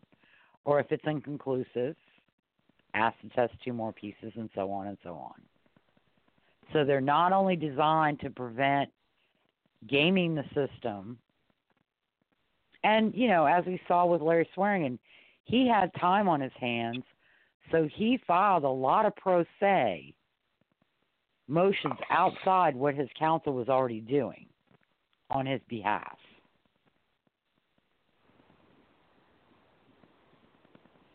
And you know, if you Hmm. look at Texas, I've I've looked at at you know dockets for cases where a guy's got 30 writs, post conviction writs, and they're all the Mhm. same every time his request to review is denied by the Court of Criminal Appeals, he just files the same paperwork over and over and over again. And that's what would happen with DNA testing. So they have to set up rules and boundaries and uh, criteria that you have to meet Yeah. in order to keep in order to keep it at and you know having one guy gaming the system when he's guilty and he knows he's guilty could hurt somebody who might be actually innocent legitimately innocent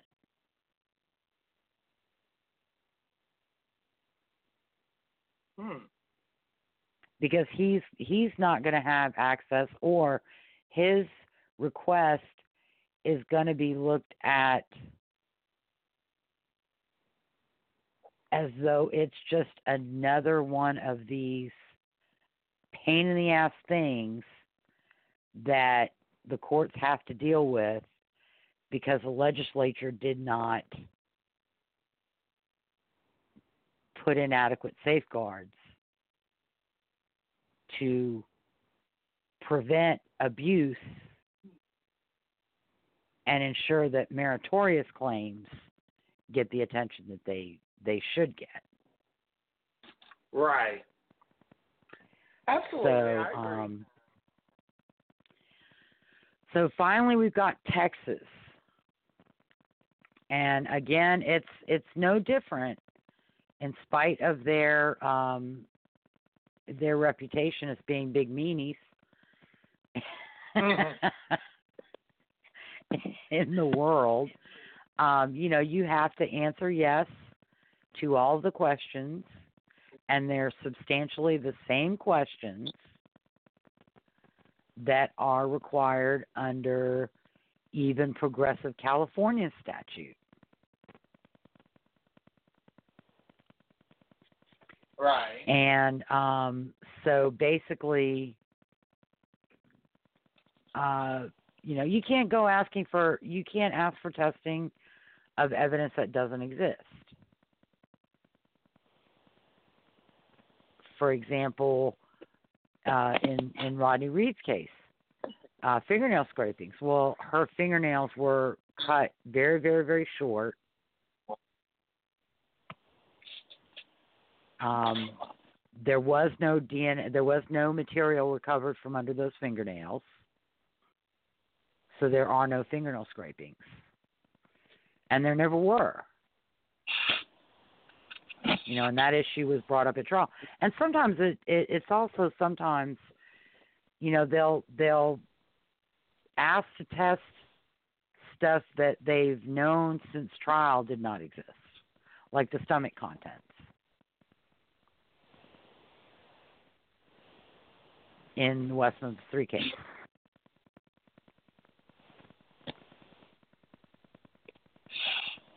Right. So, um, and of course, when I pulled the uh, case where DNA testing was not granted, um, I went ahead and pulled Rodney Reed. Um, basically, he was denied testing primarily because he wanted touch DNA testing on certain items, and it was found that those items had not been stored or maintained or handled in a way that would preserve any DNA uh, on them and ensure that you wouldn't get results that would just muddy the waters. Mhm. Um, you know, I mean, on let's let's say they they were to do touch DNA testing on the belt, on um, the name tag, on a napkin, on a pen, and they get the same unknown DNA profile on those items of evidence, that's not going to exonerate Rodney Reed. Because the belt, the name tag, the pen, the napkin were handled at trial by the jury, or could have been handled at trial by the jury. The belt, or the, the name tag, the napkin, and the pen were all stored in a box with other evidence, like a videotape that was touched, and touch DNA can be transferred from object to object. Um, so, um, you know, you have to prove that the evidence you want to test has some provenance to the murder or, or the, the crime.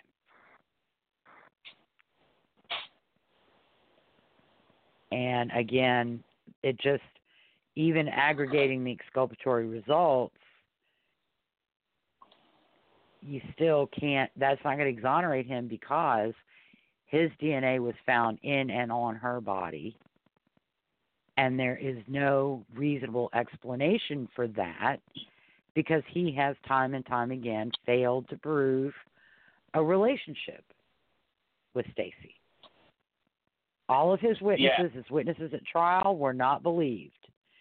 His witnesses in post conviction were not believed.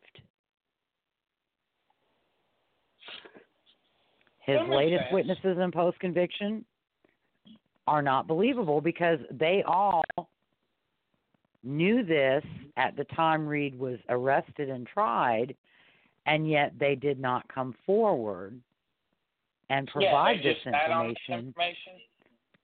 They just sat on the information, and then they come forward years later when they believe Jimmy Fennell's the real killer and Rodney Reed is innocent.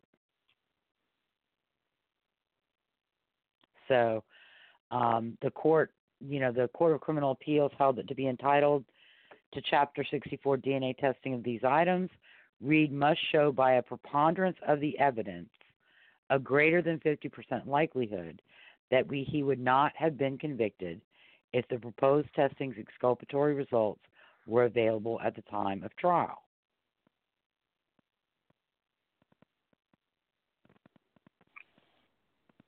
Right. It makes literally zero sense for them to. Right. I, yeah. And you know, again, claiming in the the defense claiming that they've undermined the state's theory at trial is again not persuasive because no court has found any of Reed's subsequent evidence to be persuasive or reliable or credible. So, you know, that is why DNA testing for him was denied. And as I said, I I don't think even finding an unknown DNA profile on the belt, you know, finding an unknown DNA profile on the belt is not going to help him. Even finding Fennell's DNA on the belt isn't going to help him because Fennell and Stacy live together. Right. Um, so, you know, there are innocent explanations for his DNA to be on the belt.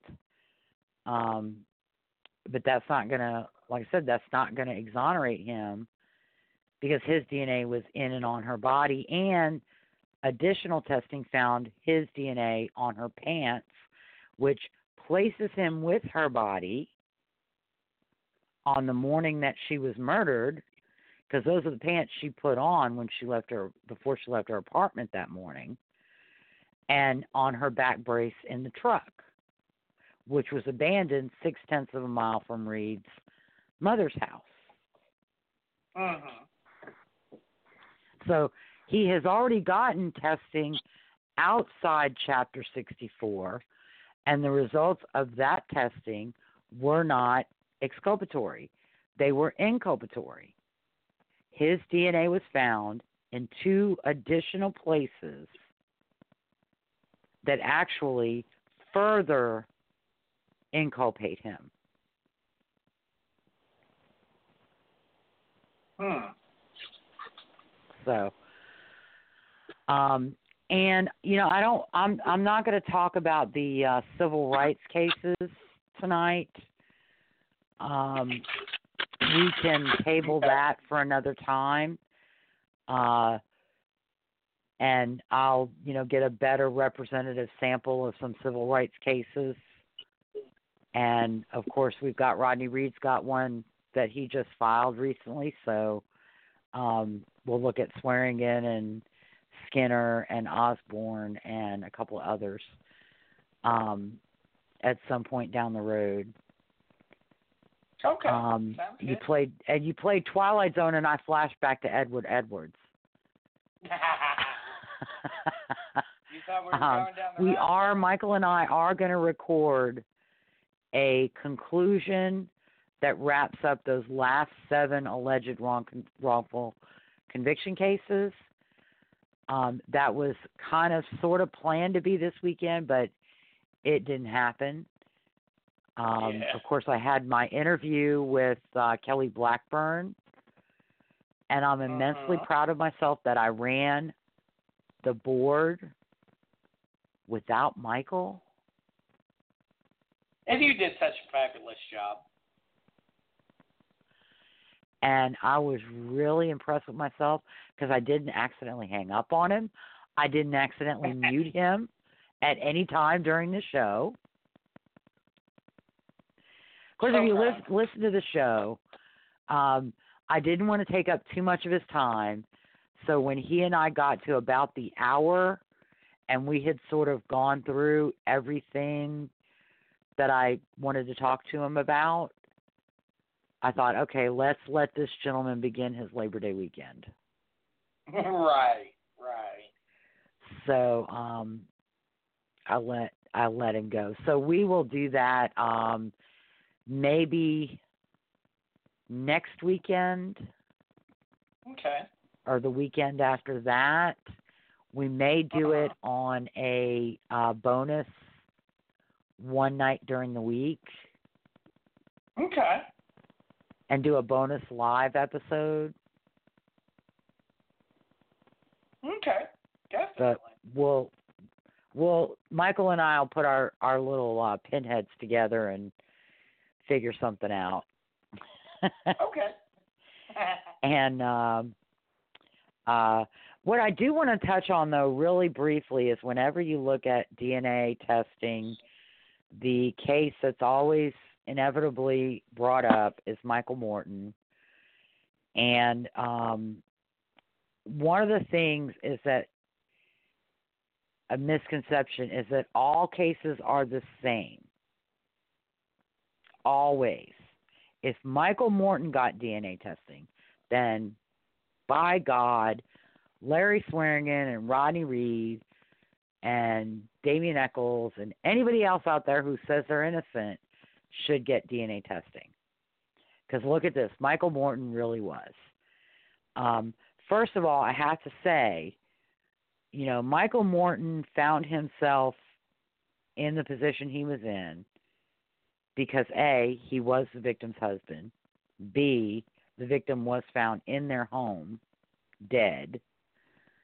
Um, C, there was a uh, a history of marital discord in their relationship uh, that I think he, to an extent, downplayed. Um, and uh, essentially, the only evidence that kind of didn't fit with Michael Morton as the killer is a bandana found about a hundred yards away from the back of the Mor- Morton household.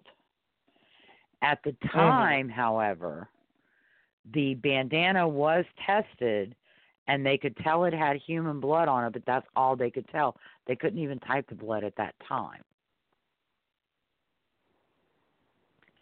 Um, apparently, the the existence of the bandana was disclosed, but like I said, they could only tell it was human blood. They couldn't type it. They couldn't. They couldn't link it to Christine Morton. They couldn't link it to anyone else. So it would not have helped Morton at his trial anyway. Um, there was some evidence withheld from uh, Morton's defense attorneys, and that was basically um, statements about a strange van in the neighborhood, um, and, and a couple of other things. Nothing. There was no no hiding of forensic evidence. You know, there were no fingerprints in the house that didn't belong to Michael Morton or Christine Morton or the son, uh, or family members of the Mortons or anything of that nature. Um, but it was it was information that could have led to at least an argument that there was an unknown perpetrator out there, but nothing that specifically identified the person who DNA identified as Bruce Allen Norwood. And that was done Mhm. when DNA testing was granted to Morton in 2010. Um, so, you know, Michael Morton was the logical suspect. Um, he was the usual suspect. And under the circumstances, it wasn't he wasn't an unreasonable suspect.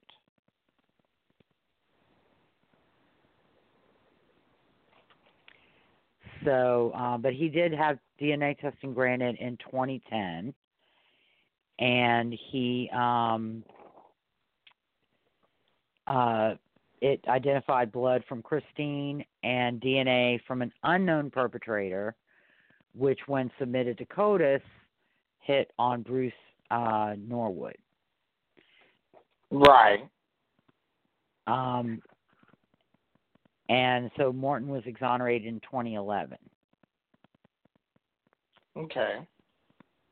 Um, but uh, that is, and the the what exactly was withheld is only available in articles because apparently the um, exoneration occurred without any court proceedings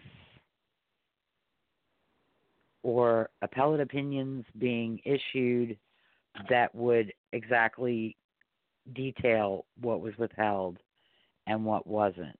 Um, interestingly enough, in 2010, Morton did seek to perform DNA testing on a murder that occurred after Christine's murder.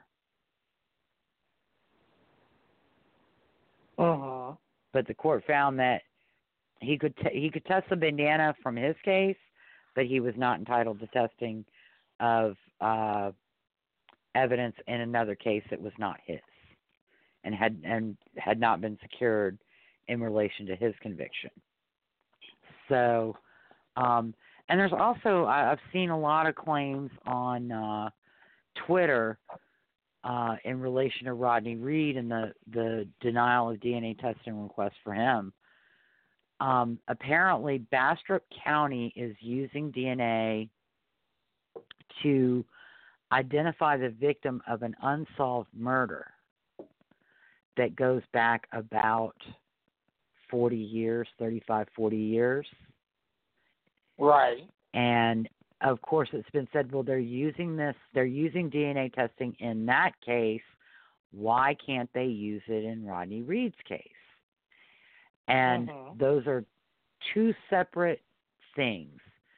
They're apples and oranges. Rodney Reed's case is a conviction that's been upheld on direct appeal where he has failed to meet the criteria of Chapter 64 DNA testing statute in Texas. The other, the case that they're going to use the DNA for on, in, from, is to identify a victim in a murder case. And then use the identity identity of that victim to try to investigate and find the perpetrator of that murder.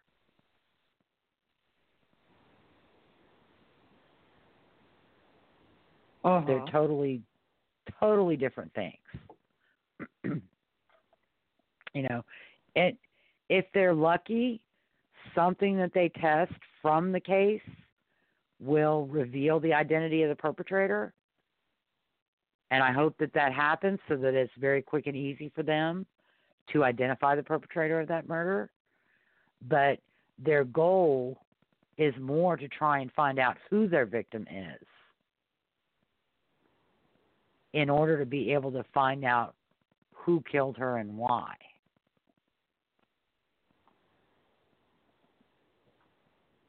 Right. So, um, so that is, you know, that's kind of the post conviction DNA testing in a nutshell. and, Hmm. you know, most states, the statutes have the same requirements. You have to meet the same bar um, or similar bar to uh, get testing. It's not a right, um, and it's it's not really, you know, your the case is once you've been convicted, your case is no longer in the investigatory stage. It's in a post conviction challenge to your incarceration stage. Right. So, um, so that is basically that's post conviction DNA testing. Okay. Okay. now, any questions? Not really. I mean, it's pretty concise. I, I, I really understand what you guys are talking about now, uh, as far as why certain things are denied and everything. It really, honestly, cleared up a lot of the questions I had. Right. Okay, well that's good. That's good. and you know, again, I, everything. That's the interesting thing is that criminal cases are not cookie cutter. One size fits Oh, all. Every case is a case by case basis.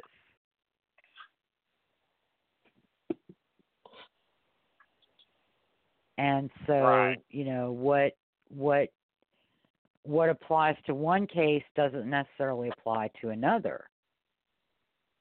Mhm. But you know, Michael Morton got DNA testing because he was able to meet all the criteria of Chapter 64, and it was actually a more a more daunting version of Chapter 64 because Chapter 64, the current version, I believe, uh, was uh, amended in 2011 and it Uh-huh. took out some of the more difficult requirements. Like if DNA testing was available at all during your trial, and you didn't ask for evidence to be tested, you could not get testing of anything. Dang. Um, so it's been amended, and you know another another problem with Rodney Reed and his attorneys can argue until they're blue in the face that they're not doing any of this stuff to to delay, but when Chapter 64 is there and it's available in 2011, and you wait until the state requests an execution date to file a request for DNA testing in 2014, it looks like you're trying to delay the execution of your sentence. Yeah, absolutely. Um, now they argue, well, we had this going, we had that going. DNA testing is outside of state post conviction.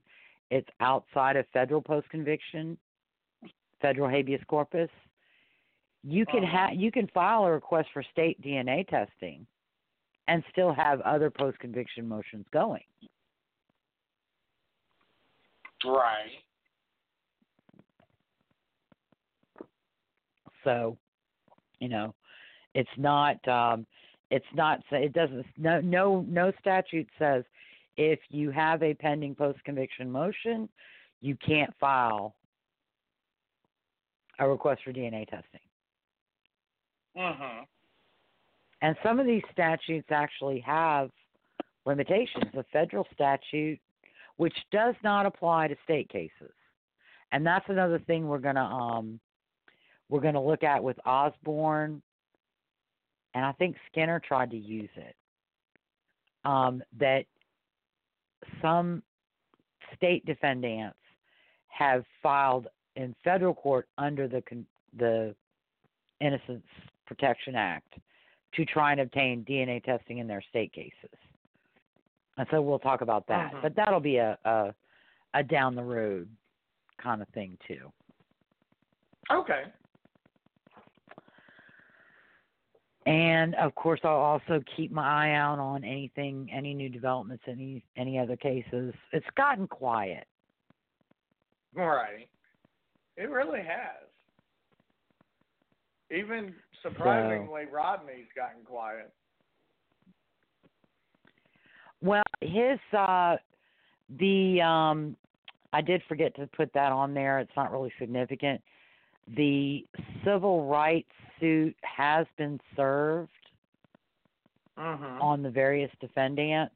Uh, the the district attorney for Bastrop County, the prison director, I think the attorney general, and somebody else. I'll I'll get that in the future. Um, but Right. anyway, it has been served, and um, their answers are due September 17th and September 18th, around that time. My prediction is that they're actually going to file a motion to dismiss, Mhm. and if the court denies the motion to dismiss, they'll answer, and then they'll file a motion for summary judgment. Because Larry Swearingen filed a similar claim in 2016, and that was dismissed on summary judgment in 2017. basically the Huh. failure to state a claim upon because the federal court cannot tell the state court to do DNA testing. It can't tell the district attorney to do DNA testing. Right. It can't tell the clerk of court to do DNA testing. it can't order them to give the evidence to Rodney Reed to DNA test mhm. because it has no jurisdiction over them to force them to do anything or order them to do anything. So I have a I have a feeling whether that will happen prior to November 20th I don't know. Right. um, the action Swearingen filed in, I think, September of 2016, and it wasn't dismissed until June of 27, uh, July, excuse me, of 2017. Okay. So it that may take some time. It may result in a stay of execution. Uh, but I I expect that once it's dismissed, um, and the Fifth Circuit disposes of it, then they'll file another request for an execution date. Okay. but I don't know. It it depends on the docket for this particular federal judge, and it's the same judge who handled Roddy Reed's um, federal habeas claim.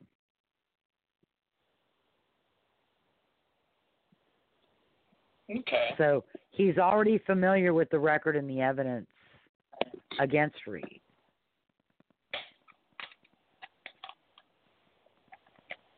Right. So we will uh we're gonna um look at Rodney Reed on November nineteenth. Okay. So we'll we'll look at the any and all the post conviction uh process since the last show that we did.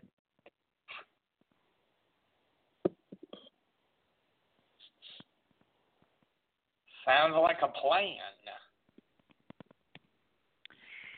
All right. Well, you ready to put a bow on this one? Let's do it. All right. Thank you for listening to Clear and Convincing with Lisa O'Brien and Michael Carnahan. If you like our show and want to know more, you can find us on Facebook. Go to our blog at clearandconvincingpodcast.wordpress.com or follow me on Twitter at O'BrienLN. Join us next week on Monday, September 9th, 2019 at 8 o'clock p.m. Central for episode 29, our 911 Memorials episode. Michael and I will talk about the events of September 11th, 2001 and their aftermath. We'll also talk about the individuals suspected of involvement in the planning of and preparation for the attacks and the status of prosecution of those individuals. Until then, have a great week and stay safe. Good night.